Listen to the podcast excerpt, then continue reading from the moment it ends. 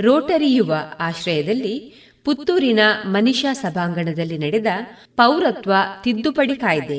ಈ ಕುರಿತು ಚಿಂತಕ ಡಾಕ್ಟರ್ ರಾಘವೇಂದ್ರ ಪ್ರಸಾದ್ ಬಂಗಾರಡ್ಕ ಅವರ ಉಪನ್ಯಾಸದ ಆಯ್ದ ಭಾಗವನ್ನ ಕೇಳೋಣ. ರಾಷ್ಟ್ರೀಯ ಪೌರತ್ವ ಕಾಯ್ದೆ ಈಗಿನ ಬರ್ನಿಂಗ್ ಇಶ್ಯೂ. ನಾವು ನಮ್ಮ ಚರಿತ್ರೆಯನ್ನು ಒಂದು ಸ್ವಲ್ಪ ಅವಲೋಕಿಸಿದ್ರೆ ಈ ಕಾನೂನಿನ ಅಗತ್ಯ ಮತ್ತು ಪ್ರಾಮುಖ್ಯತೆ ನಮಗೆ ಸರಿಯಾಗಿ ಅರ್ಥ ಆಗ್ತದೆ. ಯಾವಾಗ ಭಾರತದ ಸ್ವಾತಂತ್ರ್ಯ ಬಂದ ನಂತರ ನೆಹರು ಸಚಿವ ಸಂಪುಟದಿಂದ ಡಾಕ್ಟರ್ ಬಾಬಾ ಸಾಹೇಬ್ ಅಂಬೇಡ್ಕರ್ ರವರು ರಾಜೀನಾಮೆ ಕೊಟ್ಟು ಆ ಸಂಪುಟದಿಂದ ಹೊರಗೆ ಬರುವಾಗ ಅವರು ಕೊಟ್ಟ ಹೇಳಿಕೆಯನ್ನು ನಾವು ನೋಡಿದರೆ ನಮಗೆ ಇದರ ಹಿನ್ನೆಲೆ ಅಲ್ಲಿಂದಲೇ ಶುರುವಾಗ್ತದೆ ಅಂತ ನಮಗೆ ಗೊತ್ತಾಗ್ತದೆ. ಆ ಹೇಳಿಕೆ ಏನು, ಏನಿದೆ ಅಂತ ಹೇಳಿದರೆ our quarrel with Pakistan is a part of our foreign policy about which I feel deeply dissatisfied. I felt that we should be more deeply concerned with East Bengal, where the condition of our people seems from all the newspapers intolerant than with Kashmir. Baba Saheb Ambedkar ಅವರು ಸಂವಿಧಾನ ಪಿತ ಆವಾಗ ಹೇಳಿದ ಮಾತು ಏನಂತ ಕೇಳಿದರೆ ಪಾಕಿಸ್ತಾನದ ಜೊತೆಗಿನ ನಮ್ಮ ಜಗಳವು ನಮ್ಮ ವಿದೇಶಾಂಗ ನೀತಿಯ ಒಂದು ಭಾಗ ಆದಾಗೆ ಕಾಣ್ತಾ ಇದೆ, ಭಾಗ ಆಗುವ ಸಂಭವ ಉಂಟು ಅಂತ. ಅದಕ್ಕೆ ಕಾರಣಗಳು ನನಗೆ ಹಾಗೆ ಕಾಣ್ತಾ ಇದೆ ಅಂತ ಹೇಳ್ತಾರೆ. ನನಗೆ ಈ ಕುರಿತು ಬಹಳ ಅತೃಪ್ತಿ ಇದೆ ಅಂತ ಅಂಬೇಡ್ಕರ್ ಅವರು ಹೇಳ್ತಾರೆ. ಇದು ಅವರ ರೆಸಿಗ್ನೇಷನ್ ಲೆಟರ್ ರಾಜೀನಾಮೆ ಪತ್ರದಿಂದ ಉತ್ತರಿಸಿದ ವಾಕ್ಯಗಳು. ಇಷ್ಟೆಲ್ಲ ಆಗಿ ಈ ಒಂದು ಪರಿಸ್ಥಿತಿಯಲ್ಲಿ ನಾನು ಭಾಗಿಯಾಗಲಿಕ್ಕೆ ನನಗೆ ಭಾರಿ ಖುಷಿ ಏನಿಲ್ಲ. ಆದ್ರಿಂದ ನಾನು ನೆಹರು ಸಚಿವ ಸಂಪುಟದಿಂದ ಹೊರಗೆ ಬರ್ತಾ ಇದ್ದೇನೆ ಅಂತ ಬಹಳ ಸ್ಪಷ್ಟವಾಗಿ ಅಂಬೇಡ್ಕರ್ ಮೆನ್ಷನ್ ಮಾಡಿದ್ದಾರೆ. ಅಷ್ಟೇ ಅಲ್ಲ, ಅಂಬೇಡ್ಕರ್ ಮಾತ್ರ ಅಲ್ಲ, ಇದು ಅಂಬೇಡ್ಕರ್ ಹೊರಗೆ ಬಂದದ್ದು ಸೆಪ್ಟೆಂಬರ್ ಇಪ್ಪತ್ತೇಳು ಸಾವಿರದ ಒಂಬೈನೂರ ಐವತ್ತೊಂದನೇ ಇಸ್ವಿಯಲ್ಲಿ ಸಚಿವ ಸಂಪುಟದ ಹೊರಗೆ ಬಂದದ್ದು. ಇದೇ ಕಾರಣಕ್ಕೆ ಭಾರತ ಪಾಕಿಸ್ತಾನದೊಟ್ಟಿಗಿನ ಅನುಸರಿಸ್ತಾ ಆಗಿನ ನೀತಿ ಸರಿ ಇಲ್ಲ ಅಂತ ಹೇಳಿ ಅದೇ ಕಾರಣಕ್ಕೆ ಡಾಕ್ಟರ್ ಶ್ಯಾಮ್ ಪ್ರಸಾದ್ ಮುಖರ್ಜಿ ಅವರು ಸಾವಿರದ ಒಂಬೈನೂರ ಐವತ್ತರಲ್ಲೇ ಹೊರಗೆ ಬಂದಿದ್ರು. ಅಂಬೇಡ್ಕರ್ ಹೊರಗೆ ಬಂದದ್ದು ಅದೇ ಕಾರಣ ಕೊಟ್ಟು ಎನ್ನುವುದು ಬಹಳ ನಾವು ಗಮನಿಸಬೇಕಾದ ವಿಷಯ. ಅಷ್ಟೇ ಅಲ್ಲ, ಮತ್ತೆ ಇಬ್ರು ಹೊರಗೆ ಬಂದಿದ್ರು. ಒಬ್ರು ಯಾರಂದ್ರೆ ಹಿರೇನ್ ಮುಖರ್ಜಿ. ಅವರು ಕೂಡ ಇದೇ ಕಾರಣ ಕೊಟ್ಟು ಹೊರಗೆ ಬಂದರು. ಮತ್ತೊಬ್ರು ರಾಮ್ ಮನೋಹರ್ ಲೋಹಿಯಾ. ಅವರು ಕೂಡ ಇದೇ ಕಾರಣ ಕೊಟ್ಟು. ಭಾರತ ಪಾಕಿಸ್ತಾನದೊಟ್ಟಿಗೆ ಅನುಸರಿಸ್ತಾ ಇರುವಂತಹ ನೀತಿ ಅಂದ್ರೆ ಯಾವ ಒಂದು ನೀತಿಯನ್ನು ಅನುಸರಿಸ್ತಾ ಇದೆ, ಅದು ಸರಿ ಇಲ್ಲ ಎನ್ನುವ ಕಾರಣ ಕೊಟ್ಟು ಇವರು ಸಾವಿರದ ಒಂಬೈನೂರ ಅರವತ್ತನೇ ಇಸ್ವಿಯಲ್ಲಿ ಹೊರಗೆ ಬಂದರು. ರಾಮ್ ಮನೋಹರ್ ಲೋಹಯ್ಯ. ಇದರಲ್ಲಿ ಸಿವಿಲೈಸೇಷನ್ ಅಲ್ಲಿ ಅಂದರೆ ಭಾರತದ ಸಂವಿಧಾನದಲ್ಲಿ ಸಿವಿಲೈಸೇಷನ್ ಅಂದರೆ ಭಾರತೀಯ ನಾಗರಿಕತೆಯ ಒಂದು ಭಾಗ ಯಾವುದು? ನಿರಾಶ್ರಿತರಿಗೆ ಆಶ್ರಯ ಕೊಡುವುದು. ಇದು ಸಂವಿಧಾನದಲ್ಲಿ ಇದೆ. ಆದರೆ ಆರ್ಟಿಕಲ್ ಫೋರ್ಟೀನ್ ಆರ್ಟಿಕಲ್ ಹದಿನಾಲ್ಕು ಸಮಾನತೆಯನ್ನು ಹೇಳ್ತದೆ. ಯಾವುದೇ ಒಂದು ಜಾತಿ ಇದರ ಆಧಾರದ ಮೇಲೆ, ಧರ್ಮದ ಆಧಾರದ ಮೇಲೆ ಅಥವಾ ಲಿಂಗದ ಆಧಾರದ ಮೇಲೆ ಯಾವುದೇ ಭೇದ ಮಾಡಬಾರದು ಎನ್ನುವುದನ್ನು ಆರ್ಟಿಕಲ್ ಫೋರ್ಟೀನ್ ಹೇಳ್ತದೆ. ಆದ ಕಾರಣ ಈ ನಾಗರಿಕತೆಯ ಒಂದು ಅಂಗವಾಗಿ ನಿರಾಶ್ರಿತರಿಗೆ ಆಶ್ರಯ ಕೊಡುವ ಒಂದು ಭಾಗವನ್ನು ನಮ್ಮ ಸಂವಿಧಾನ ಹೊಂದಿದೆ ಅಂತ ನಾವು ಅರ್ಥ ಮಾಡಿಕೊಳ್ಳಬೇಕು ಇನ್ನೊಂದು complete exchange of population Ambedkar ಆವಾಗ ಹೇಳಿದ್ದು ಭಾರತ ಪಾಕಿಸ್ತಾನ ಧರ್ಮಾಧಾರಿತವಾಗಿ ವಿಭಜನೆಯಾಗಿದೆ. ಇದು ಮುಂದಕ್ಕೆ ಎಷ್ಟಾದರೂ ಅಲ್ಲಿಯ ಅಲ್ಪಸಂಖ್ಯಾತರು, ಅಲ್ಲಿ ಹಿಂದೂಗಳಾಗಿ ಅಲ್ಪಸಂಖ್ಯಾತರಾಗ್ತಾರೆ, ಆಗ ದಲಿತರನ್ನು ಸೇರಿಸಿ ಹಿಂದೂಗಳ ಮೇಲೆ ದೌರ್ಜನ್ಯ ಆಗುವ ಸಂಭವ ಖಂಡಿತವಾಗಿದೆ. ಆದ ಕಾರಣ complete exchange of population, transfer of population, exchange of population ಆಗಬೇಕು ಎನ್ನುವುದನ್ನು ಆಗಲೇ ಹೇಳಿದರು ಅಂಬೇಡ್ಕರ್. ಯಾಕೆಂದ್ರೆ ಆಗ ವಿಭಜನೆ ಆದದ್ದು ಕಮ್ಯುನಲ್ ಬೇಸ್ಡ್ ಧರ್ಮಾಧಾರಿತವಾಗಿ ಎಂಬುದು ಬಹಳ ಸ್ಪಷ್ಟ ಅದವರ ಮಾತುಗಳಲ್ಲಿ ಉದ್ಧರಿಸಿದ್ದಾರೆ. ಇನ್ನು ನಾವು ಈಗ ಅಲ್ಲಿಂದ ಯಾರೆಲ್ಲ ಬಂದಿದ್ದಾರೆ, ಬಹಳಷ್ಟು ಮಂದಿ ನಿರಾಶ್ರಿತರು, ಬಾಂಗ್ಲಾದೇಶ, ಪಾಕಿಸ್ತಾನ ಮತ್ತು ಅಫ್ಘಾನಿಸ್ತಾನದಿಂದ ಬಂದು ಭಾರತದ ಬೇರೆ ಬೇರೆ ಪ್ರದೇಶಗಳಲ್ಲಿದ್ದಾರೆ. ಅದರಲ್ಲೂ ಅಸ್ಸಾಮು, ಪಶ್ಚಿಮ ಬಂಗಾಳ, ಪಂಜಾಬ್ ಮತ್ತು ರಾಜಸ್ಥಾನದಲ್ಲಿ ಅತಿ ಹೆಚ್ಚಿನ ಸಂಖ್ಯೆಯಲ್ಲಿ ಇದ್ದಾರೆ ರಾಜಸ್ಥಾನದಲ್ಲಿ ಬಂದ, ಪಾಕಿಸ್ತಾನದಿಂದ ಬಂದ ಒಬ್ಬೊಬ್ಬರನ್ನು ಮಾತಾಡಿಸಿದರೆ, ಅವರು ಹೇಳಿದ ಅವರ ಅನುಭವಗಳನ್ನು, ಇವರಿಗಾದ ಅನುಭವಗಳನ್ನು ನಾವು ಕೇಳಿದರೆ, ಈ ಕಾಯ್ದೆ ಯಾಕೆ ಬಂತು ಅಂತ ನಾವು ಪ್ರಶ್ನೆ ಕೇಳಲಿಕ್ಕಿಲ್ಲ. ಯಾರೂ ಕೇಳಲಿಕ್ಕಿಲ್ಲ. ಎಷ್ಟ ಮಟ್ಟಿಗೆ ಅಂತ ಹೇಳಿದರೆ, ಇದು ಒಬ್ಬ ಪ್ರೇಮ್ ಚಂದ್ ಅಂತ ಅವನನ್ನು ಇಂಟರ್ವ್ಯೂ ಮಾಡ್ತಾರೆ, ಅವನು ಸಂದರ್ಶನ ಮಾಡ್ತಾರೆ, ಪತ್ರಕರ್ತರು. ಅವ ಏನು ಹೇಳ್ತಾನೆ ಅಂತ ಕೇಳಿದರೆ, C A B has given the new life. ನನಗೆ ಪುನರ್ಜನ್ಮ ಕೊಟ್ಟಿದೆ. It is more like a rebirth for us ನನಗೆ ಅದು, ನಮಗೆ ಅದು ಮರುಜನ್ಮ ಕೊಟ್ಟಾಗೆ ಆಗಿದೆ. ಅವ ಹೇಳ್ತಾ ಇದ್ದಾನೆ, ನಯಾ ಜೀವನ್ ಮಿಲೆ ಹೇ. ಅಂದ್ರೆ ನಮಗೆ ಹೊಸ ಜೀವನ ಸಿಕ್ಕಿದೆ. ಮತ್ತು ಅವ ಪ್ರೇಮಚಂದ್ ಅಂತ ಅವನ ಹೆಸರು, ಅವನು ಭಾರತಕ್ಕೆ ಸಾವಿರದ ಒಂಬೈನೂರ ತೊಂಬತ್ತ ಏಳನೇ ಇಸುವಿಯಲ್ಲಿ ಭಾರತಕ್ಕೆ ಬಂದಿದ್ದಾನೆ. ಅವನನ್ನು ಇಂಟರ್ವ್ಯೂ ಮಾಡಿದಾಗ ಅವ ಈ ರೀತಿ ಹೇಳ್ತಾನೆ I was working as a manager in a rice mill in Sindh ಅವ ಒಬ್ಬ ಅಕ್ಕಿ ಗಿರಣಿಯಲ್ಲಿ ಮ್ಯಾನೇಜರ್ ಆಗಿ ಕೆಲಸ ಮಾಡ್ತಾ ಇದ್ದ. ಅಕ್ಕಿ ಗಿರಣಿಯಲ್ಲಿ ಕೆಲಸ ಮಾಡ್ತಾ ಇದ್ದ. ಅವನು ಭಾರತಕ್ಕೆ ಬಂದ, ಬರಲಿಕ್ಕೆ ಕಾರಣ ಏನು ಅಂತ ಹೇಳಿದರೆ but life was more like a hell ಅಲ್ಲಿ ನಮಗೆ ಜೀವನ ನರಕಮಯವಾಗಿತ್ತು. ಈ ಹಿನ್ನೆಲೆ ಅಂದರೆ ಅವರ ಅಲ್ಲಿ ಇದ್ದವರ ಅನುಭವಗಳನ್ನು ಕಿವಿಯಾರೆ ಕೇಳಿದರೆ ನಮಗೆ ಈ ಕಾನೂನು ಯಾಕೆ ಬಂತು ಅದರ ಪ್ರಾಮುಖ್ಯತೆ ಅರ್ಥ ಆಗ್ತದೆ. ಇಲ್ಲದ್ರೆ ಕಾನೂನು ಅಂದರೆ ಏನು? ಅದು ಹೀಗೆ ಹೇಳ್ತದೆ ಅಂತೇಳಿ ಅಷ್ಟೇ ನಾವು ಬಾಯಿಪಾಠ ಮಾಡಿ ಹೋಗುವುದು ಅಷ್ಟೇ ಆಗ್ತದೆ. ಈ ಹಿನ್ನೆಲೆ ಗೊತ್ತಾಗಬೇಕು. ಈವನ್ ಡ್ಯೂರಿಂಗ್ ಡೇ ಟೈಮ್ ಹಗಲಿನಲ್ಲಿ ಕೂಡ we had to lock our homes from inside ನಮ್ಮ ಮನೆಯನ್ನು ಒಳಗಿಂದ ಬಾಗಿಲಾಕಬೇಕಿತ್ತು as any of the Pakistani use to enter inside and abuse our mothers sisters wifes and daughters ನಮ್ಮ ಹೆಣ್ಣಂದಿರನ್ನು, ನಮ್ಮ ಹೆಣ್ಣುಮಕ್ಕಳನ್ನು ಯಾವಾಗ ಬೇಕಾದರೂ ನಮ್ಮ ಒಳಗೆ ಪ್ರವೇಶ ಮಾಡಿ ಅವರನ್ನು ನಿಂದಿಸುವುದು, ಹಿಂಸಿಸುವುದು ಮಾಡಬಹುದಿತ್ತು.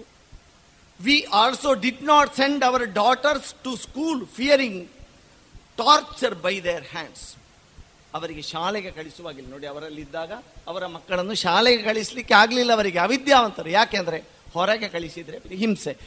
ಇನ್ನು ಅವರ್ ಟೆಂಪಲ್ಸ್ ವ್ಯಾರ್ ಡಿಮಾಲಿಶ್ಡ್ ನಮ್ಮ ದೇವಾಲಯಗಳು ಏನು ಇತ್ತು?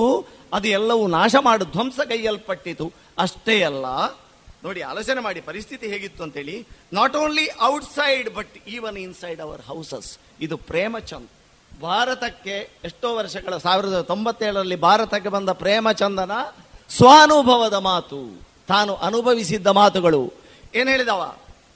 My sister staying there also had to come to India six years back when people there wanted to convert her son to Muslim ಜೀವ ಜೀವದ ಸ್ವರ ಮೈ ಸಿಸ್ಟರ್ ಸ್ಟೇಯಿಂಗ್ ದೇರ್ ನನ್ನ ತಂಗಿ ಅಲ್ಲಿದ್ದವಳು also had to come to India ಅಲ್ಲಿದ್ದ ನನ್ನ ತಂಗಿ ಕೂಡ ಭಾರತಕ್ಕೆ ಬರಬೇಕಂತ ಯಾಕೆ ಅಂತ ಹೇಳಿದ್ರೆ ಆ ನನ್ನ ತಂಗಿಯ ಮಗನನ್ನು ಮತಾಂತರ ಮಾಡುವುದಕ್ಕೆ ಅವರು ಪ್ರಯತ್ನ ಮಾಡ್ತಿದ್ರು. ಆ ಭಯದಿಂದ ಭಾರತಕ್ಕೆ ಎಂ ಇದು. ಜೀವ ಜೀವದ ಸ್ವರ ಸಂಚಾರ. For the lives we applied for passport and visa which which a year's time which took took a year's time. ನಾವು ಪಾಸ್ಪೋರ್ಟ್ ಮತ್ತು ವೀಸಾಕ್ಕೆ ಅಪ್ಲೈ ಮಾಡಿದ್ದೆವು. ಭಾರತಕ್ಕೆ ಬರಲಿಕ್ಕೆ ಅಂತೇಳಿ ಅದು ಸಿಗಲಿಕ್ಕೆ ಒಂದು ವರ್ಷ ಕಾಯಬೇಕಾಯಿತು. ಆದರೆ ಅಷ್ಟರಲ್ಲಿ ಕೂಡ we had to pay rupees twenty five thousand for each person and throughout this one year period we have had to hide our son from the prying eyes of Muslims who are trying to find him only to be convert to their religion ಅಷ್ಟು ಒಂದು ವರ್ಷ passport visa ಸಿಗುವಲ್ಲಿವರೆಗೆ ನಾವು ಕಾಯಬೇಕಾಯಿತು. ಆದರೆ ಅಷ್ಟು ಕಾಯುವುದರಲ್ಲಿ ಆ ಒಂದು ವರ್ಷದಲ್ಲಿ ನಾವು ಎಷ್ಟು ಅಡಗಬೇಕಾಯಿತು ಗೊತ್ತುಂಟ? ಅಡಗುವುದು ಯಾಕೆ ಅಂತ ಕೇಳಿದರೆ, ನಮ್ಮ ಮಗನನ್ನು ಮತಾಂತರ ಮಾಡುವುದಕ್ಕೆ ಅವರು ಕಾಯ್ತಾ ಇದ್ರು ಎಲ್ಲಿ ಸಿಗ್ತಾರೆ ಅಂತ. ಪರಿಸ್ಥಿತಿ. ಅಷ್ಟೇ ಅಲ್ಲ for one year we had to bear a lot of pain pressure ಆತಂಕ, ಒತ್ತಡ, ದುಃಖ, ಖಿನ್ನತೆ ಇತ್ಯಾದಿಗಳನ್ನು ನಾವು ಅನುಭವಿಸಬೇಕಾಯಿತು. ಇದು ಹೇಳ್ತಾ ಇರೋದು ಪೂಜಾ ಅಂತೇಳಿ.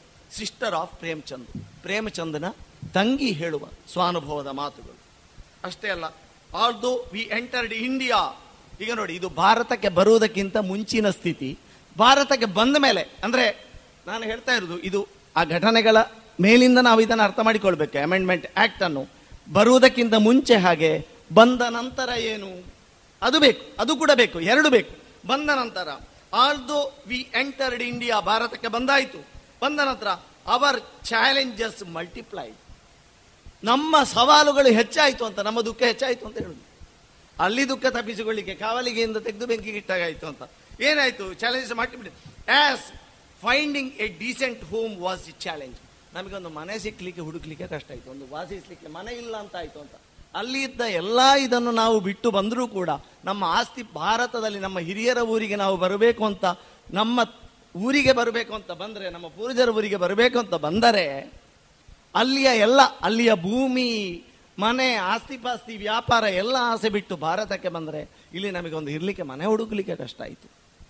No one wanted us to stay in their house calling us ಯಾರು ಮನೆ ಕೊಡ್ಲಿಕ್ಕೆ ತಯಾರಿಲ್ಲ.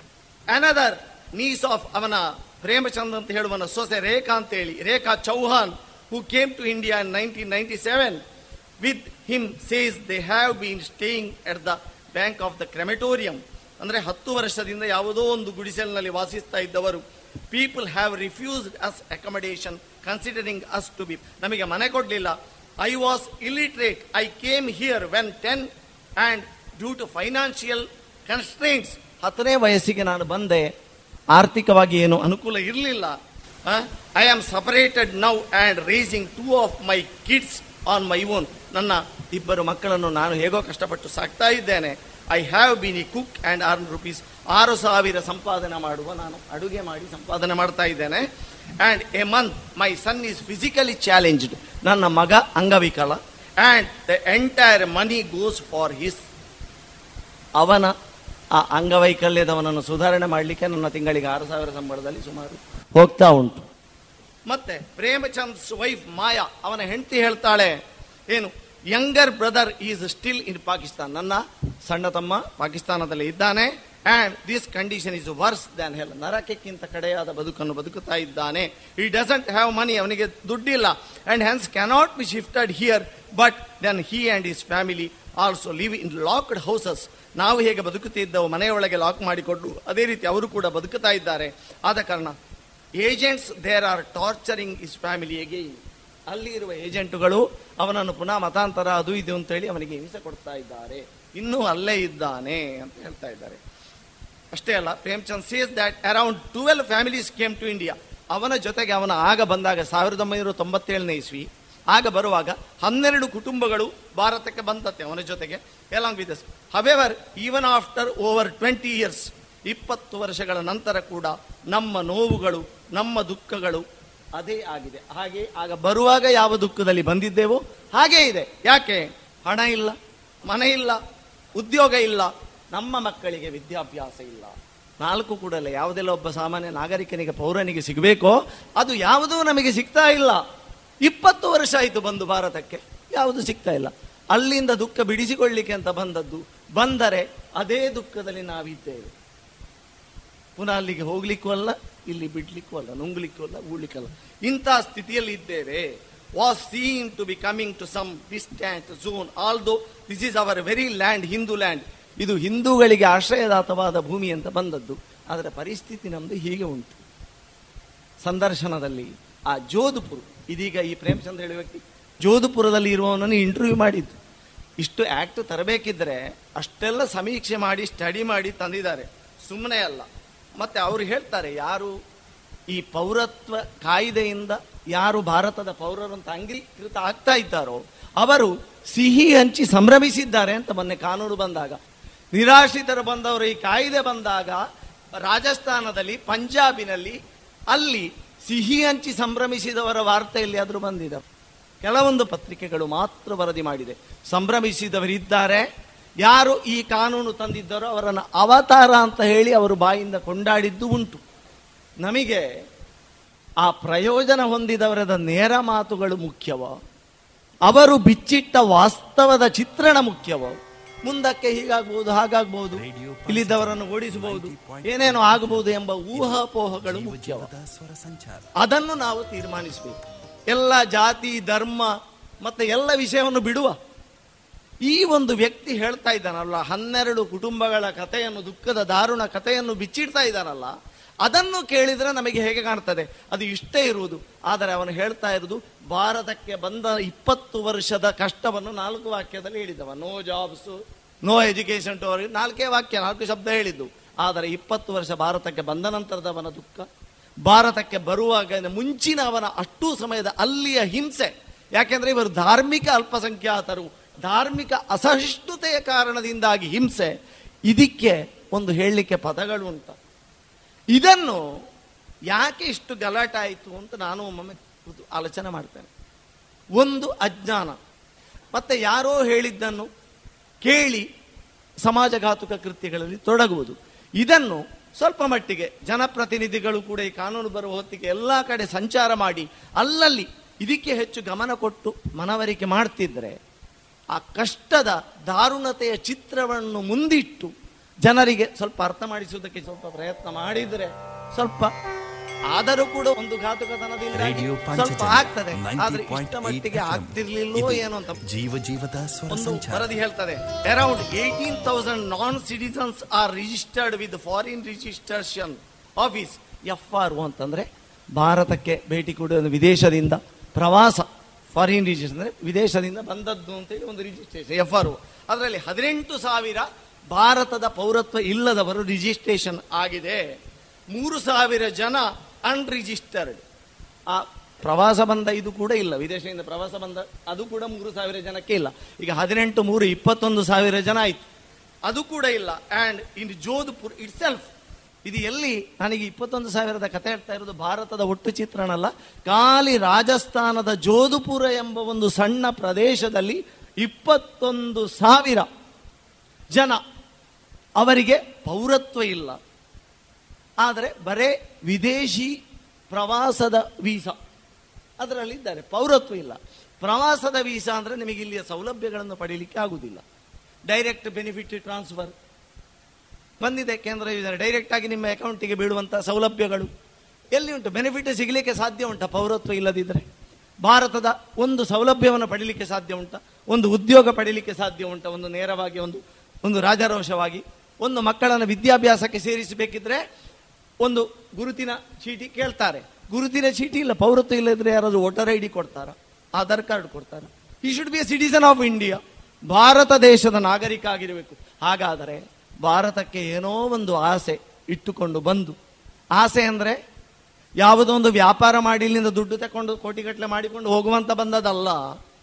ಅವರು ಬಂದದ್ದು ರಿಲಿಜಿಯಸ್ ಪರ್ಸೆಕ್ಯೂಷನ್ ಅಲ್ಲಿ ನಡೆಯುತ್ತಿದ್ದ ಧಾರ್ಮಿಕ ಅಸಹಿಷ್ಣುತೆಯಿಂದಾದ ಹಿಂಸಾಚಾರಕ್ಕೆ ಒಳಗಾಗಿ ಬಂದವರು. ಇಷ್ಟು ಜನ ಕಷ್ಟ ಹೇಳಿಕೊಂಡವರು. ಅಕ್ರಮವಾಗಿ ನುಸಿಡಿದವರು ಇವರೊಟ್ಟಿಗೆ ಮತ್ತೆ ತುಂಬ ಇದ್ದಾರೆ. ಅದು ಎರಡು ಕೋಟಿಗೂ ಮಿಕ್ಕಿ ಅಲ್ಲೇ ಇದ್ದಾರಂತೆ ಪಶ್ಚಿಮ ಬಂಗಾಳ. ಎರಡು ಕೋಟಿಗೂ ಮೋರ್ ದ್ಯಾನ್ ಟೂ ಕ್ರೋರ್ಸ್ ಆಲೋಚನೆ ಮಾಡಿ.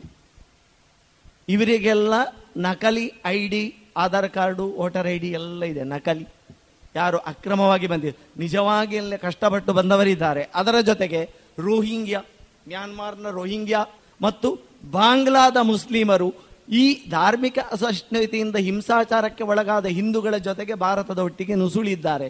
ನಿಜವಾಗಿ ಕಷ್ಟಕ್ಕೆ ಒಳಗಾದ ಜೈನರು, ಬುದ್ಧರು, ಸಿಖ್ಖರು ಇದ್ದಾರೆ. ಅದರ ಜೊತೆಗೆ ಅದಕ್ಕಿಂತಲೂ ಹೆಚ್ಚಿನ ಸಂಖ್ಯೆಯಲ್ಲಿ ಅಕ್ರಮವಾಗಿ ನುಸುಳಿಕೊಂಡು ಬಂದು, ಇಲ್ಲಿ, ಇಲ್ಲಿಯ ರಾಜಕೀಯ ವ್ಯವಸ್ಥೆಯನ್ನೇ ಒಂದು ನಿರ್ಧರಿಸುವಂತಹ ಒಂದು ವರ್ಗ ಆಗಿ ಬೆಳೆದಿದೆ. ವಿರೋಧಿಸುವವರು ಯಾರು ಅಂತ ಕೇಳಿದರೆ, ಯಾರು ಅಲ್ಲಿಯ ಈಶಾನ್ಯ ಭಾರತದ ಭಾಗಗಳಲ್ಲಿ, ಅಸ್ಸಾಂ ಮತ್ತು ಪಶ್ಚಿಮ ಬಂಗಾಳ ಪ್ರದೇಶಗಳಲ್ಲಿ ಯಾರು ಈ ಒಂದು ಸೌಲಭ್ಯವನ್ನು ಬಳಸಿಕೊಂಡು ಆಡಳಿತಾತ್ಮಕವಾಗಿ ಅದನ್ನು ಬಳಸಿಕೊಳ್ತಾ ಇದ್ದಾರೋ ಅವರು ವಿರೋಧ ಮಾಡ್ತಾ ಇದ್ದಾರೆ. ಯಾಕೆಂದ್ರೆ ಈ ವ್ಯವಸ್ಥೆಯಲ್ಲಿ ಪಲ್ಲಟ ಆದರೆ, ಬದಲಾವಣೆ ಆದರೆ ನಕಲಿ ಓಟುಗಳು ಬರುವುದಿಲ್ಲ. ಆಡಳಿತ ಕೈತಪ್ಪಿ ಹೋಗ್ತದೆ ಎನ್ನುವ ಭಯ ಆತಂಕಕ್ಕೆ ಒಳಗಾಗಿ. ಈಗ ಈ ಎರಡು ಕೋಟಿ ಅಕ್ರಮ ವಲಸಿಗರನ್ನು ಬಾಂಗ್ಲಾದೇಶಕ್ಕೆ ಕಳುಹಿಸಿದ್ರೆ ಚುನಾವಣೆಯ ಓಟಿನ ಸಂಖ್ಯೆಯಲ್ಲಿ ಓಟು ಬ್ಯಾಂಕ್ ತಪ್ತದಲ್ಲ. ಏನು ಮಾಡೋದು? ಈ ವೋಟು ಬ್ಯಾಂಕಿನ ಆಸೆಯನ್ನು ಯಾರು ಇಟ್ಟುಕೊಂಡಿದ್ದಾರೆ? ಆ ರಾಜಕೀಯವಾದ ಒಂದು ವ್ಯವಸ್ಥೆ ಕುತಂತ್ರ ಮತ್ತು ಈ ಕಾಯ್ದೆಯನ್ನು ಅರ್ಥ ಮಾಡಿಕೊಳ್ಳದೆ ಅದೇ ರಾಜಕೀಯದವರಿಂದ ಮುಂದಕ್ಕೆ ಮುಸಲ್ಮಾನರನ್ನು ಕೂಡ ಭಾರತದಿಂದ ಪಾಕಿಸ್ತಾನಕ್ಕೆ ಓಡಿಸ್ತಾರೆ ಎಂಬ ಒಂದು ಊಹಾಭೂವದ ವಿಷಯವನ್ನು ಜನರ ಮನಸ್ಸಿನೊಳಗೆ ಹಾಕಿ ಅವರಲ್ಲಿ ಭಯವನ್ನು ಹುಟ್ಟಿಸಿ ದುಷ್ಕರ್ಮಿಗಳನ್ನು ಪ್ರೇರೇಪಿಸುತ್ತಾರ ಈ ಇಬ್ಬರು ಸೇರಿಕೊಂಡು ಗಲಾಟೆ ಆಗುತ್ತೆ ಈಗ ಇಷ್ಟೂ ಜನರನ್ನು ಬಾಂಗ್ಲಾದೇಶಕ್ಕೆ ಕಳಿಸಿದ್ರೆ, ಅವರು ಯಾರು ಮಾತಾಡೋದಿಲ್ಲ, ಅವರು ಕಳಿಸಿ ನಾವು ತಗೊಳ್ತೇವೆ ಅಂತ ಹೇಳ್ತಾ ಇದ್ದಾರೆ. ಬಾಂಗ್ಲಾದೇಶದ ವಿದೇಶಾಂಗ ವಕ್ತಾರ ಮೊಹಮ್ಮದ್ ಮೊಮನ್ ಅಂತ. ಅವ ಹೇಳಿದ, ಖಂಡಿತವಾಗಿ ಭಾರತದ ಕಾಯ್ದೆಯನ್ನು ನಾವು ಸ್ವಾಗತಿಸುತ್ತೇವೆ. ನೀವು ಲೀಸ್ಟ್ ಕೊಡಿ, ಅವರನ್ನು ಗೌರವಯುತವಾಗಿ, ಖಂಡಿತವಾಗಿ ಭಾರತದಲ್ಲಿ ಅಕ್ರಮವಾಗಿ ನಮ್ಮ ದೇಶದಿಂದ ಬಂದವರನ್ನು ಕಳಿಸಿಕೊಡಿ. ನಾವು ಸ್ವೀಕಾರ ಮಾಡ್ತೇವೆ ನಮ್ಮ ದೇಶದ ನಾಗರಿಕರನ್ನಾಗಿ. ನಿಮ್ಮ ಬಗ್ಗೆ ಖುಷಿಯಿಂದ, ಬೇಜಾರದಿಂದ ಅಲ್ಲ. ವೈಮನಸ್ಯದಿಂದ ಅಲ್ಲ ಅಂತ ಬಾಂಗ್ಲಾದೇಶದ ವಿದೇಶಾಂಗ ಸಚಿವ ಹೇಳ್ತಾರೆ. ಅಫ್ಘಾನಿಸ್ತಾನದವರು ಹೇಳ್ತಾರೆ. ಆದರೆ ಪಾಕಿಸ್ತಾನದ ಇಮ್ರಾನ್ ಖಾನ್ ಹೇಳಿದರು, ಓಪನ್ ಆಗಿ ಹೇಳಿದರು, ಭಾರತದ ಮುಸ್ಲಿಮರನ್ನು ಯಾವ ಕಾರಣಕ್ಕೂ ನಾವು ಸ್ವೀಕಾರ ಮಾಡುವುದಿಲ್ಲ. ಆದರೆ ನಾವು ಯಾವ ನಮ್ಮ ದೇಶದ ಸುಭದ್ರತೆಗೆ, ಸುರಕ್ಷತೆಗೆ, ಸುಭದ್ರತೆ ಮತ್ತು ಸುರಕ್ಷತೆ ಖಂಡಿತ ಉಂಟು. ಇಷ್ಟೆಲ್ಲ ವಲಸೆ, ಅಕ್ರಮ ವಲಸೆಕೋರರ ಬಗ್ಗೆ ಕಣ್ಣಿಡುವುದಕ್ಕೆ ಕಾರಣ ಏನು? ಅತ್ಯಂತ ಹೆಚ್ಚು ಮಾದಕ ದ್ರವ್ಯ ಕಳ್ಳ ಸಾಗಣೆ. ಅತ್ಯಂತ ಹೆಚ್ಚು ಮಾನವ ಕಳ್ಳ ಸಾಗಾಟ. ಬಾಕ್ಸಿನಲ್ಲಿ ಮಕ್ಕಳನ್ನು ಹಾಕಿ ಬಾಂಗ್ಲಾದೇಶಕ್ಕೆ ಕಳಿಸುವುದು ಬೆಂಗಳೂರಿನಲ್ಲಿ ಸೇರಿ ಅತ್ಯಂತ ಹೆಚ್ಚು ಪ್ರಕರಣಗಳು ದಾಖಲಾದದ್ದು ಅಕ್ರಮ ವಲಸಿಗರ ಬಗ್ಗೆ ದಾಖಲೆ ಸಹಿತ ಇದೆ. ರೋಹಿಂಗ್ಯಾ ವಲಸಿಗರು ಮಾಡಿದ್ದು ಅಕ್ರಮ, ದರೋಡೆ, ಕಳ್ಳತನ, ಮಾದಕ ದ್ರವ್ಯ. ಭಯೋತ್ಪಾದನೆ ಸಹಿತ. ದಾಖಲೆ ಉಂಟು. ಅತ್ಯಂತ ಹೆಚ್ಚು ಸಂಖ್ಯೆಯಲ್ಲಿ ಅಂತ ಹೇಳ್ತಾ ಇದ್ದಾನೆ. ಹೀಗಾದಾಗ ಅಕ್ರಮ ವಲಸಿಗರನ್ನು ಯಾವುದು ದೇಶಕ್ಕೆ ಆಪತ್ತು ಕಾರಣವಾಗಿದೆಯೋ, ಯಾವುದು ದೇಶದ ಸುಭದ್ರತೆಗೆ ಧಕ್ಕೆ ಉಂಟು ಮಾಡ್ತದೋ, ಅಂತಹ ಅಕ್ರಮ ವಲಸಿಗರನ್ನು ಭಾರತ ದೇಶದಲ್ಲಿ ಈಗಾಗಲೇ ಪೌರತ್ವ ಪಡೆದು ಕಾನೂನಾತ್ಮಕವಾಗಿ ಗುರುತಿನ ಚೀಟಿ ಇಟ್ಟುಕೊಂಡ ಮುಸ್ಲಿಮರನ್ನಲ್ಲ, ಅಕ್ರಮವಾಗಿ ಈ ಮೂರು ದೇಶಗಳಿಂದ ಬಂದ ಅಕ್ರಮ ವಲಸೆಗಾರರನ್ನು ಭಾರತದಿಂದ ಹೊರಗೆ, ಅವರ ದೇಶಕ್ಕೆ, ಹೊರಗೆ ಅಂದ್ರೆ ಇಲ್ಲಿ ಸಮುದ್ರಕ್ಕೆ ಕೊಂಡೋಗಿ ಹೊತ್ತಾಕುದಲ್ಲ. ಹಾಗಾದ್ರೆ ಹೇಳ್ಬೋದಿತ್ತು, ನಿಮ್ಮದು ಸಂವಿಧಾನ, ನೀವು ಹಿಂಸೆ ಕೊಡ್ತಾ ಇದ್ದೀರಿ, ಧಾರ್ಮಿಕ ಹಿಂಸೆ, ಹಾಗೆ ಹೀಗೆಲ್ಲ. ಆದರೆ ಹಾಗಲ್ಲ, ಗೌರವಯುತವಾಗಿ ಅವರ ಸ್ವದೇಶಕ್ಕೆ ಕಳಿಸಿಕೊಡುವ ಒಂದು ವ್ಯವಸ್ಥೆಯನ್ನು ಭಾರತ ಸರ್ಕಾರ ಮಾಡಿದೆ. ಸುಭದ್ರತೆಯ ದೃಷ್ಟಿಯಿಂದ, ಭಯೋತ್ಪಾದನೆ ಕೇಸ್ ಎಷ್ಟು ಸಿಕ್ಕಿದೆ? ಹಾಗಿದ್ದರೆ ವಿದೇಶಗಳು ಸ್ವಾಗತಿಸಿದೆ. ಭಾರತ ದೇಶದ ಒಳಗಿನ ಕೆಲವೊಂದು ಗುಂಪುಗಳು, ಒಂದ ಕಾನೂನಿನ ಹಿನ್ನೆಲೆ ಗೊತ್ತಾಗಲಿಲ್ಲ. ಗೊತ್ತಾಗದೆ ಯಾರು ಹೇಳಿದ್ದಕ್ಕೆ ಕಿವಿಗೊಟ್ಟು ಪ್ರಸಂಗ. ಹಾಗಿದ್ದಾಗ ಅಲ್ಲಿರುವ ಬಹುಸಂಖ್ಯಾತರು ಪಾಕಿಸ್ತಾನಿಯರಿಗೆ ಬೇರೆ ದೇಶದಲ್ಲಿ ಅವಕಾಶ ಕೊಡುವ ಅಗತ್ಯ ಮತ್ತು ಅನಿವಾರ್ಯತೆ ಆದರೂ ಏನು? ಒಂದು ವೇಳೆ ಅಲ್ಲಿಯೇ ಒಂದು ವೇಳೆ ಜಗಳಗಳಾದರೂ ಕೂಡ ಅದು ಅವರ ಒಳಪಂಗಡಗಳ ಜೊತೆಯ ಹೊರತು ಬೇರೆ ಧಾರ್ಮಿಕವಾದ ಬೇರೆ ಧರ್ಮದವರ ಜೊತೆಗಲ್ಲ. ಹಾಗಿದ್ರೆ ಅವರಿಗೆ ನಾವು ಯಾವಕ್ಕೆ ಅವಕಾಶ ಕೊಡಬೇಕು? ಯಾಕಂದ್ರೆ ಅಲ್ಲಿ ಅವರು ಅವರಿಗೆ ಧಾರ್ಮಿಕ ಅಸಹಿಷ್ಣುತೆ ಆಗುವ ಸಾಧ್ಯತೆ ಇಲ್ಲ. ಅಲ್ಲಿ ಸಾಧ್ಯತೆ ಇರುವುದು ಇದು ಹಿಂದೂಗಳು ಅಥವಾ ಯಾರು ಮುಸ್ಲಿಮೇತರರು ಇದ್ದಾರೆ ಅಥವಾ ಕ್ರಿಶ್ಚಿಯನ್ರು ಇರಬಹುದು ಪಾರ್ಸಿಗಳು ಜೈನರು ಬೌದ್ಧರು ಸಿಖ್ಖರು ಹಿಂದೂಗಳು. ಹೀಗೆ ಇವರನ್ನು ಆಯ್ಕೆ ಮಾಡಿದ ಕಾರಣ ಅದು. ಯಾಕೆಂದ್ರೆ ಎಲ್ಲಾ ಘಟನಾವಳಿಗಳು ಎಲ್ಲ ಪ್ರಕರಣಗಳು ಈ ಒಂದು ಮುಸ್ಲಿಮೇತರರ ಬಗ್ಗೆ ದೌರ್ಜನ್ಯವನ್ನು ಹೊಂದಿದ ಪ್ರಕರಣಗಳಾಗಿತ್ತು. ಆ ಕಾರಣಕ್ಕೆ ಅಲ್ಲಿಯ ಧಾರ್ಮಿಕ ಅಲ್ಪಸಂಖ್ಯಾತರು ಗಡಿ ದಾಟಿ ಭಾರತ ತಮಗೆ ಸುರಕ್ಷಿತ ತಾಣವೆಂದು ಬಂದಾಗ ಅದು ದೇವರ ಗುಣ. ದೀನ ಬಂಧು ಅಂತ ದೇವರಿಗೆ ಉಂಟು. ಯಾಕೆ ಅವನನ್ನು ಎಲ್ಲರ ಬಂದಲ್ವ ಆದರೆ ದೀನ ಬಂಧು ಮಾತ್ರ. ಭಾರತ ಅವರಿಗೆ ಮಾತ್ರ ಯಾಕೆ ಕೊಟ್ಟದ್ದು?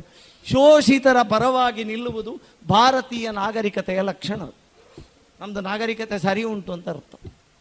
ಭಾರತ ಸಿವಿಲೈಸೇಷನ್ ಕಾಸ್ಟ್ ಸಂವಿಧಾನದಲ್ಲಿ ಸ್ಪಷ್ಟ ನಾಗರಿಕತೆಯ ಒಂದು ಗುಣ.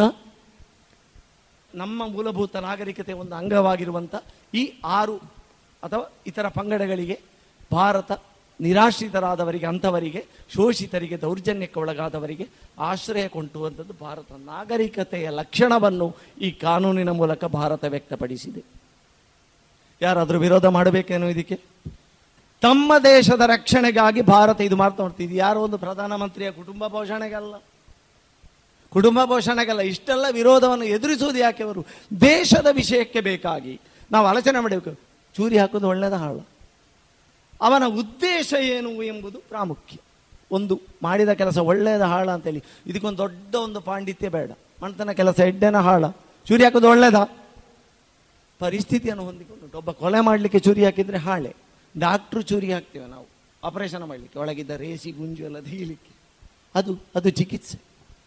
ನಮ್ಮ ಒಂದು ದೇಶಕ್ಕೆ ಚಿಕಿತ್ಸೆ ಮಾಡಬೇಕು ಅಂತ ಈ ಒಂದು ಇನ್ನೊಂದು ಸರ್ಜರಿ, ಶಸ್ತ್ರಚಿಕಿತ್ಸೆ. ಇದು ಈ ಕಾನೂನು. ದೇಶದ ಆಂತರಿಕ ಸುವ್ಯವಸ್ಥೆಗೆ, ಸಮಗ್ರತೆಗೆ sovereignty of the nation Bangladesh, Afghanistan, ಎಲ್ಲ ವಿದೇಶಾಂಗ ಸಚಿವರು ಇದನ್ನು ಸ್ವಾಗತಿಸಿದ್ದಾರೆ. ಹಾಗೆ ಸ್ವಾಗತಿಸುವಾಗ ಹೇಳಿದ್ದೇನೆಂದರೆ it is in favour of the sovereignty of the nation ದೇಶದ ಸಮಗ್ರತೆಗೆ ಮತ್ತು ಸುಭದ್ರತೆಗೆ ಪೂರಕವಾದ ಒಂದು ಕಾನೂನು ಎಂಬ ಕಾರಣಕ್ಕೆ ನಾವು ಅದನ್ನು ಸ್ವಾಗತಿಸ್ತಾ ಇದ್ದೇವೆ. ಅಷ್ಟೇ ಅಲ್ಲ, ಈ ರೀತಿಯ ಒಂದು ಟೆರಿಟೋರಿಯಲ್ ಅಥವಾ ಪ್ರಾದೇಶಿಕ ಇದನ್ನು ಇಟ್ಟುಕೊಳ್ಳುವುದು. ಅಮೆರಿಕ, ಮೆಕ್ಸಿಕೋ ದೇಶದಿಂದ ಬರುವ ಪ್ರವಾಸಿಗರನ್ನು ತಡೆಗಟ್ಟಲಿಕ್ಕೆ ಎರಡು ಸಾವಿರದ ನೂರು ಮೈಲಿಯ ತಡೆಗೋಡಿಯನ್ನು ಮೂರು ಪಾಯಿಂಟ್ ಮೂರು ಎಂಟು ಕೋಟಿ ಡಾಲರ್ ಖರ್ಚು ಮಾಡಿ ಮಾಡ್ತಾ ಇದೆ ವಲಸೆಗಾರರನ್ನು ತಡೀಲಿಕ್ಕೆ ಮೆಕ್ಸಿಕೋದಿಂದ. ಇಂಥ ಅಮೆರಿಕಕ್ಕೆ, ಭಾರತಕ್ಕೆ ಅಕ್ರಮ ವಲಸೆಗಾರರನ್ನು ಬರಬಾರದು ಅಂತ ನಾವು ಇಂಥ ಮಾಡಿದ ಕಾನೂನನ್ನು ತಪ್ಪು ಅಂತ ಹೇಳುವ ಅಧಿಕಾರ ಅಮೆರಿಕಕ್ಕೆ ಉಂಟೇನು? ಆಲೋಚನೆ ಮಾಡಿ. ಅಂದರೆ ತಮ್ಮ ವಿಷಯಕ್ಕೆ ಆಗುವಾಗ ವಿವರಣೆ ಬೇರೆ ಆಗ್ತದೆ. ಬೇರೆ ವಿಷಯಕ್ಕೆ ಆಗುವಾಗ ಬೇರೆ ವ್ಯವಸ್ಥೆಗಳು ರೂಪುಗೊಳ್ಳುತ್ತದೆ.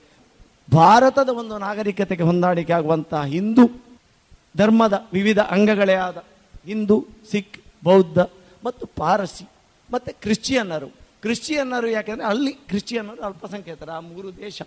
ಆದ ಕಾರಣ ಇವರನ್ನು ಭಾರತ ಅಬ್ಸಾರ್ಬ್ ಒಳಗೊಳ್ಳುತ್ತಾ ಇದೆ. ಈ ಕಾರಣಕ್ಕೆ ಆಕ್ಷೇಪಗಳು ಈ ಮೂರು ದೇಶಗಳೇ ಯಾಕೆ? ಬೇರೆ ದೇಶಗಳಲ್ಲಿ ಇಲ್ವ? ಧಾರ್ಮಿಕ ಸಹಿಷ್ಣುತೆ ಒಳಗಾದವರು ಇಲ್ಲ ಬೇರೆ ದೇಶ ಈ ಮೂರು ದೇಶಗಳು ಏನು ಅಂತ ಹೇಳಿದರೆ, ಅದು ಸಾವಿರದ ಒಂಬೈನೂರ ಮೂವತ್ತೈದನೇ ಇಸ್ವಿಯಲ್ಲಿ ಆದ ಆರ್ಟಿಕಲ್ ಸಂ ಸಂವಿಧಾನದಲ್ಲಿ ಒಳಗೊಂಡಿದೆ. ಏನಂತ ಹೇಳಿದರೆ ಮೊದಲಿನ ಅಖಂಡ ಭಾರತ ಇದ್ದಾಗ ಯಾರು ಈ ಮಣ್ಣಿನ ಮಕ್ಕಳಾಗಿದ್ರು? ಅಖಂಡ ಭಾರತ ಇದ್ದಾಗ ಪಾಕಿಸ್ತಾನ ಅಫ್ಘಾನಿಸ್ತಾನ ಬಾಂಗ್ಲಾದೇಶ ಆಗೆಲ್ಲ ಬೇರೆ ಬೇರೆ ಹೆಸರಿತ್ತು. ಗಾಂಧಾರ, ಹೀಗೆಲ್ಲ ಬೇರೆ ಬೇರೆ ಹೆಸರುಗಳಿತ್ತು. ಆಗ ಇದ್ದಾಗ ಯಾರು ಈ ಭೂಭಾಗದ ಪ್ರಜೆಗಳಾಗಿದ್ದರು ಅವರನ್ನು ಇದು ಭಾರತ ದೇಶ ಒಳಗೊಳ್ತದೆ ಅಂತ. ಆದ ಕಾರಣಕ್ಕೆ ಈ ಮೂರು ನೆರೆ ರಾಷ್ಟ್ರ, ಈ ಮೂರು ರಾಷ್ಟ್ರಗಳ ನಿರಾಶ್ರಿತರನ್ನು ಒಳಗೊಂಡಿದೆ. ಈ ರೀತಿ ಬೇರೆ ಬೇರೆ ರೀತಿಯಲ್ಲಿ. ಒಬ್ಬ ಎಂಜಿನಿಯರಿಂಗ್ ಅವನು ಇಂಟರ್ವ್ಯೂ ಮಾಡ್ತಾನೆ. ಒಬ್ಬ ಅವನ ಹೆಸರು ಜಿತೇಶ್ ಅಂತ. ಆ ವ್ಯಕ್ತಿ ಎಂಜಿನಿಯರು ಅವನು ಭಾರತಕ್ಕೆ ಪ್ರವಾಸಿ ವೀಸಾದಲ್ಲಿ ಬಂದಿದ್ದಾನೆ. ಅವನನ್ನು ಒಬ್ಬ ಕವಿ, ಪತ್ರಕರ್ತ ಅವನು ಭೇಟಿಯಾಗಿ ಅವನಿಗೆ ಕೇಳ್ತಾನೆ. ಅವನು ಹೇಳ್ತಾನೆ ನಾನು ಎಂಜಿನಿಯರ್ ನನಗೆ ಆದರೆ ಓಪನ್ ಆಗಿ ಒಂದು ಹೇಳಿಕೊಂಡು ಎಂಜಿನಿಯರ್ ಅಂತ ಹೇಳಿಕೊಂಡು ಒಂದು ಕಂಪನಿಗೆ ಸೇರಿ ದುಡಿಲಿಕ್ಕೆ ಸಾಧ್ಯ ಇಲ್ಲ. ಭಾರತಕ್ಕೆ ಪ್ರವಾಸಿ ವೀಸಾದ ಮೇಲೆ ಬಂದಿದ್ದೇನೆ. ನನಗೇನಿದ್ರು ನೀವು ಕೆಲಸ ಕೊಡಿಸಿದರೆ ದುಡ್ಡು ಕ್ಯಾಶಿನಲ್ಲಿ ಕೊಡಬೇಕು. ಅದನ್ನೆಲ್ಲ ಅವ ದಾಖಲಿಸ್ತಾನೆ, ಆ ಸಾಹಿತಿ. ದಾಖಲಿಸಿ. ಇದು ನಾನು ಒಂದೆರಡು ಘಟನೆಗಳು ಹೇಳಿದ್ದು. ಈ ಘಟನೆಗಳ ಮೇಲಿಂದ ಇಂತಹ ಕೋಟಿ ಜನರ ಕಷ್ಟಗಳು, ಅಲ್ಲಿಯ ಧಾರ್ಮಿಕ ಸೃಷ್ಟಿಯಿಂದ ಇಲ್ಲಿಗೆ ಬಂದವರ ಕಷ್ಟಗಳು ನಮಗೆ ಅರ್ಥ ಆದರೆ, ಇದು ಆಕ್ಟ್ ಯಾಕೆ ಬಂದದ್ದು ಅಂತ ಯಾರೇ ಇರಬಹುದು ಅದನ್ನು ಪ್ರಶ್ನೆ ಮಾಡುವುದಿಲ್ಲ. ನಮ್ಮ ಅಂತಃಕರಣ ಹೃದಯಪೂರ್ವಕವಾಗಿದ್ದಾಗ. ಆಶ್ಚರ್ಯ ಅಂತ ಹೇಳಿದರೆ, ಈ ಪೌರತ್ವ ಕಾಯ್ದೆ ಉಂಟಲ್ಲ, ಎಂಟು ಸಲ ತಿದ್ದುಪಡಿ ಆಗಿದೆ ಅಂತ ಬೇರೆ ಬೇರೆ ಕಾರಣಕ್ಕೆ. ಈಗ ಗಲಾಟೆ ಆಗ್ತಾ ಉಂಟು. ಮೊದಲು ಇದರ ಅನುಕೂಲ, ಇನ್ನೊಂದು ವಿಶೇಷ ಅನುಕೂಲ ಏನಂದರೆ, ಮೊದಲು ಏನಿತ್ತು ಅಂದರೆ, ಹನ್ನೊಂದು ವರ್ಷ ಭಾರತದಲ್ಲಿ ನಿವಾಸಿಯಾಗಿರಬೇಕು ಅಂತ. ಈಗ ಏನಂದ್ರೆ, ಅದು ರಿಡ್ಯೂಸ್ ಟು ಫೈವ್ ಇಯರ್ಸ್ ಐದು ವರ್ಷ ಭಾರತದಲ್ಲಿ ಇದ್ದರೆ ಸಾಕು, ಅಕ್ರಮದವರನ್ನು ಓಡಿಸುವುದು. ಯಾರು ಧಾರ್ಮಿಕ ಶೋಷಿತರೋ, ಅವರು ಐದು ವರ್ಷ ಇದ್ದರೆ ಅವರಿಗೆ ಎಲ್ಲ ಭಾರತದ city voter I D Aadhaar card ಎಲ್ಲವನ್ನು ಕೂಡ ಮತ್ತೆ ಮೊದಲು ಏನು ಪೌರತ್ವ ಪಡಿಲಿಕ್ಕೆ ಮೊದಲಿನ ಒಂದು ನಿಯಮ ಉಂಟಲ್ಲ ಯಾರು ಬೇಕಾದರೂ ಭಾರತದ ಪೌರತ್ವ ಪಡಿಲಿಕ್ಕೆ ಏನು ಕ್ರಮಗಳುಂಟು. ಯಾರೇ ಇರ್ಬೋದು ಒಬ್ಬ ವಿದೇಶದಲ್ಲಿ ಬಂದು ಭಾರತ ಪೌರತ್ವ ಪಡಿಬೇಕು ಅಂತ ಉಂಟು. ಯಾರೊಬ್ಬ ಹಿಂದೆ ಅಲ್ಲಿ ಎಷ್ಟು ವರ್ಷ ಇದ್ದು ಇಲ್ಲಿ ಭಾರತ ರೇಡಿಯೋ ಪೌರತ್ವ ಪಾಂಚಜನ್ಯ ಅಲ್ಲಿ ನೈಂಟಿ ಪೌರತ್ವ cancel ಮಾಡಿ ಅಂತ ಇದ್ರೆ ಅದಕ್ಕೆ ಇರುವ ಜೀವ ಜೀವ ವಿಧಾನಗಳು ಉಂಟಲ್ಲ ಅದು ವ್ಯತ್ಯಾಸ ಆಗಲಿಲ್ಲ. ಆಶ್ಚರ್ಯ ಅಂತ ಕೇಳಿದರೆ ಇದು ಇದನ್ನು ಹೇಳೋದಿಲ್ಲ ಯಾರು? ಐನೂರ ಅರವತ್ತು ಜನ ಮುಸ್ಲಿಮರಿಗೆ, ಭಾರತದ ಪೌರತ್ವವನ್ನು ಕೇಳಿದ ಮುಸ್ಲಿಮರಿಗೆ ಇತ್ತೀಚೆಗಿನ ಕೆಲವು ವರ್ಷಗಳಲ್ಲಿ ಭಾರತದ ಪೌರತ್ವ ಸಿಕ್ಕಿದೆ. ಹೇಳ್ತಾರ ಯಾರಾದರೂ ಇದನ್ನು? ಹೇಳಿದರೆ ಗಲಾಟೆ ಆಗುವುದಿಲ್ಲ. ಗಲಾಟೆ ಕಾರಣವೇ ಹಾಗಾಗಿ ಆ ರೀತಿಯಲ್ಲಿ ಪೌರತ್ವವನ್ನು ಪಡೆಯುವ ಒಂದು ಹಕ್ಕು ಮತ್ತೆ ಒಂದು ಅವಕಾಶ ಯಾವ ಕಾಲಕ್ಕೂ ಆ ಒಂದು ಆರ್ಟಿಕಲ್ ಪೌರತ್ವದ ಆರ್ಟಿಕಲ್ ಪ್ರಕಾರ ಅದು ನಿರಂತರವಾಗಿ ಇದ್ದೇ ಇದೆ. ಈಗ ಇದು ಇದು ಏನಂದ್ರೆ ಇದೊಂದು ವಿಶೇಷ ಅನುಕೂಲ ಸೇರ್ಪಡೆ ಅಷ್ಟೇ. ಭಾರತ, ಯಾವುದೇ ಒಂದು ಇದನ್ನು ಕ್ಯಾನ್ಸಲ್ ಮಾಡಿ ಭಾರತದಲ್ಲಿದ್ದವರ ಸೌಲಭ್ಯವನ್ನು ಕಿತ್ತುಕೊಳ್ಳುವುದಲ್ಲ, ಯಾವುದೇ ಒಂದು ಪಂಗಡದವರದ್ದು. ವಿಶೇಷ ಸೌಲಭ್ಯವನ್ನು ಒದಗಿಸಿಕೊಡುವುದು. ಅದಕ್ಕೆ ಒಂದು ಕಾನೂನು ಬರಬೇಕಿದ್ರೆ ಅಷ್ಟು ಸಮೀಕ್ಷೆಗಳು, ಅಷ್ಟು ಘಟನೆಗಳು, ಆಧಾರಗಳು. ಮತ್ತೆ ಈ ಕಾಯ್ದೆಯ ಬಗ್ಗೆ ನನಗೆ ಪ್ರಶ್ನೆಯನ್ನು ವಿರೋಧಿಸಬೇಕಿದ್ರೆ, ಶಾಂತಿಯುತ ಪ್ರತಿಭಟನೆ ಹೌದು. ಅದಕ್ಕಿಂತಲೂ ಪ್ರಬಲವಾದ ಒಂದು ಮಾರ್ಗ ಉಂಟು. ಯಾವುದೇ ಶಾಸಕಾಂಗ ಮಾಡಿದ ತೀರ್ಮಾನವನ್ನು ನ್ಯಾಯಾಂಗದಲ್ಲಿ ಪ್ರಶ್ನಿಸಬಹುದು. ಜೀವ ಜೀವದ ಸುಪ್ರೀಂ ಕೋರ್ಟಿಗೆ ದಾವೆ ಹಾಕಬಹುದು. ನಾನು ಈ ಕಾನೂನನ್ನು ಪ್ರ- ಪ್ರಶ್ನಿಸ್ತೇನೆ ಅಂತೇಳಿ ನ್ಯಾಯಾಂಗ, ಯಾಕೆಂದ್ರೆ ಈ ಶಾಸಕಾಂಗದಲ್ಲಿ ಮಾಡಿದ ಪ್ರಧಾನಮಂತ್ರಿ ಇರ್ಬೋದು, ಯಾರೇ ಇರ್ಬೋದು, ಶಾಸಕಾಂಗದಲ್ಲಿ ಪಾರ್ಲಿಮೆಂಟಿನಲ್ಲಿ ಮಾಡಿದ ತೀರ್ಮಾನವು ಅಂತಿಮವಾಗಿ ನ್ಯಾಯಾಂಗದ ಸಿಗ್ನೇಚರ್ ಬಿದ್ದ ಮೇಲೆ ಅದು ಅಧಿಕೃತವಾಗಿ ಜಾಹೀರಾಗುವುದು. ನ್ಯಾಯಾಂಗದಲ್ಲಿ ಪ್ರಶ್ನೆ ಮಾಡುವ ಅವಕಾಶ ಉಂಟು. ಇದು ನನಗೆ ಸರಿ ಇಲ್ಲ, ಇದು ಕಾನೂನು. ಪ್ರಶ್ನೆ ಮಾಡಲಿ, ನ್ಯಾಯಾಂಗದಲ್ಲಿ ಸರಿಯಾದ ನಾಗರಿಕತ್ವ, ನಾಗರಿಕತ್ವದ ಮೂಲಕವೇ ಅದನ್ನು ಪ್ರಶ್ನಿಸಬಹುದು ಅಂತ ಅಂತ ಅವಕಾಶ ಇದೆ. ಹಿಂದೂ, ಮುಸ್ಲಿಂ, ಕ್ರಿಶ್ಚಿಯನ್ ಯಾವುದೇ ಇರಲಿ, ಎಲ್ಲದರಲ್ಲೂ ಅನುಕಂಪ ಮತ್ತು ಕರುಣೆ ಪ್ರೀತಿಯನ್ನು ಧರ್ಮದ ಮೂಲ ಬಂಡವಾಳಾಗಿಸಿದೆ ಯಾರು ಗಲಾಟೆ ಮಾಡ್ತಾ ಇದ್ದಾರೋ ಅವರಿಗೆ ಧರ್ಮದ ಗಂಧಗಾಳಿ ಅರ್ಥ ಆಗಲಿಲ್ಲ ಎಂಬುದೇ ಸ್ಪಷ್ಟ. ಅಂದರೆ ಏನು ಅಂತ ಅರ್ಥ ಆಗದೆ ಅಂತಃಕರಣದಿಂದ ನೋಡದೆ ಅದನ್ನು ಕೇವಲ ಒಂದು ಸ್ವಾರ್ಥ ಅಥವಾ ಸ್ವಹಿತಾಸಕ್ತಿಯ ಸಾಧನ ಆಗಿ ನೋಡಿದಾಗ ಕಾನೂನು ಸರಿಯಾಗಿ ಅರ್ಥ ಆಗ್ಲಿಕ್ಕಿಲ್ಲ. ನಾವು ಕನ್ನಡಕ, ಹಳದಿ ಕನ್ನಡಕ ಹಾಕಿ ನೋಡಿದರೆ ಎಲ್ಲ ಹಳದಿಯಾಗಿ ಕಾಣಲಿಕ್ಕೆ ಶುರು ಆಗ್ತದೆ. ಆ ಕನ್ನಡಕ ತೆಗೆದು ನಮ್ಮ ನಿಜವಾದ ದೃಷ್ಟಿ ದೋಷವನ್ನು ಸರಿಪಡಿಸಿಕೊಂಡು ಅದನ್ನು ನೋಡಿದರೆ ಖಂಡಿತವಾಗಿ ಪೌರತ್ವ ಕಾಯ್ದೆಯನ್ನು ಪ್ರತಿಯೊಬ್ಬರು ಬೆಂಬಲಿಸ್ತಾರೆ, ಬೆಂಬಲಿಸಬೇಕಾದ ಅನಿವಾರ್ಯತೆ ಇದೆ. ನನ್ನ ಅಭಿಪ್ರಾಯದ ಮಟ್ಟಿಗೆ ಈ ಎಲ್ಲ ಒಂದು ಅದಕ್ಕೆ ಸಂಬಂಧಿಸಿದ ಎಲ್ಲ ಗೊಂದಲಗಳು ಸ್ವಲ್ಪ ಸಮಯದಲ್ಲೇ ಬಗೆಹರಿಬಹುದು ಅಂತ ಹೇಳ್ತಾ ಅದರ ಜೊತೆಗೆ ನಮ್ಮ ಎಲ್ಲರ ಒಂದು ಋತುಪೂರಕವಾದ ಎಲ್ಲ ಒಂದು ಸರಿಯಾದ ಒಂದು ಪರಿಹಾರ, ಒಂದು ನಿವೃತ್ತಿ ಸ್ಥಾನ ಕಾಣಬೇಕಿದ್ದರೆ ಪ್ರಾರ್ಥನೆ ಒಂದು ಬೇಕು. ಒಂದು ಧಾರ್ಮಿಕವಾದ, ಒಂದು ಆಧ್ಯಾತ್ಮಿಕವಾದ ಸಂಗತಿ ಇಲ್ಲದೆ ಯಾವುದೇ ಒಂದು ಸಮಸ್ಯೆಗೆ ಪರ್ಯವಸಾನ ಆಗುವುದಿಲ್ಲ. ಆದ ಕಾರಣ ನಾವು ನಮ್ಮ ನಮ್ಮ ಮಟ್ಟದಲ್ಲಿ ಸಾಧ್ಯ ಆದಷ್ಟು ಪೌರತ್ವ ಕಾಯ್ದೆ ಬಗ್ಗೆ ಎಲ್ಲರಿಗೂ ತಿಳಿ ಹೇಳುವ. ಮತ್ತು ಇದರ ಕುರಿತಾದ ಎಲ್ಲ ಗೊಂದಲಗಳು, ಸಮಸ್ಯೆಗಳು ಆದಷ್ಟು ಬೇಗನೆ ಬಗೆಹರಿಲಿ ಎಂದು ಪ್ರಾರ್ಥನೆ ಮಾಡುವ. ಇದುವರೆಗೆ ಪೌರತ್ವ ತಿದ್ದುಪಡಿ ಕಾಯ್ದೆ ಈ ಕುರಿತು ಡಾಕ್ಟರ್ ರಾಘವೇಂದ್ರ ಪ್ರಸಾದ್ ಬಂಗಾರಡ್ಕ ಅವರಿಂದ ಉಪನ್ಯಾಸ ಕೇಳಿದಿರಿ.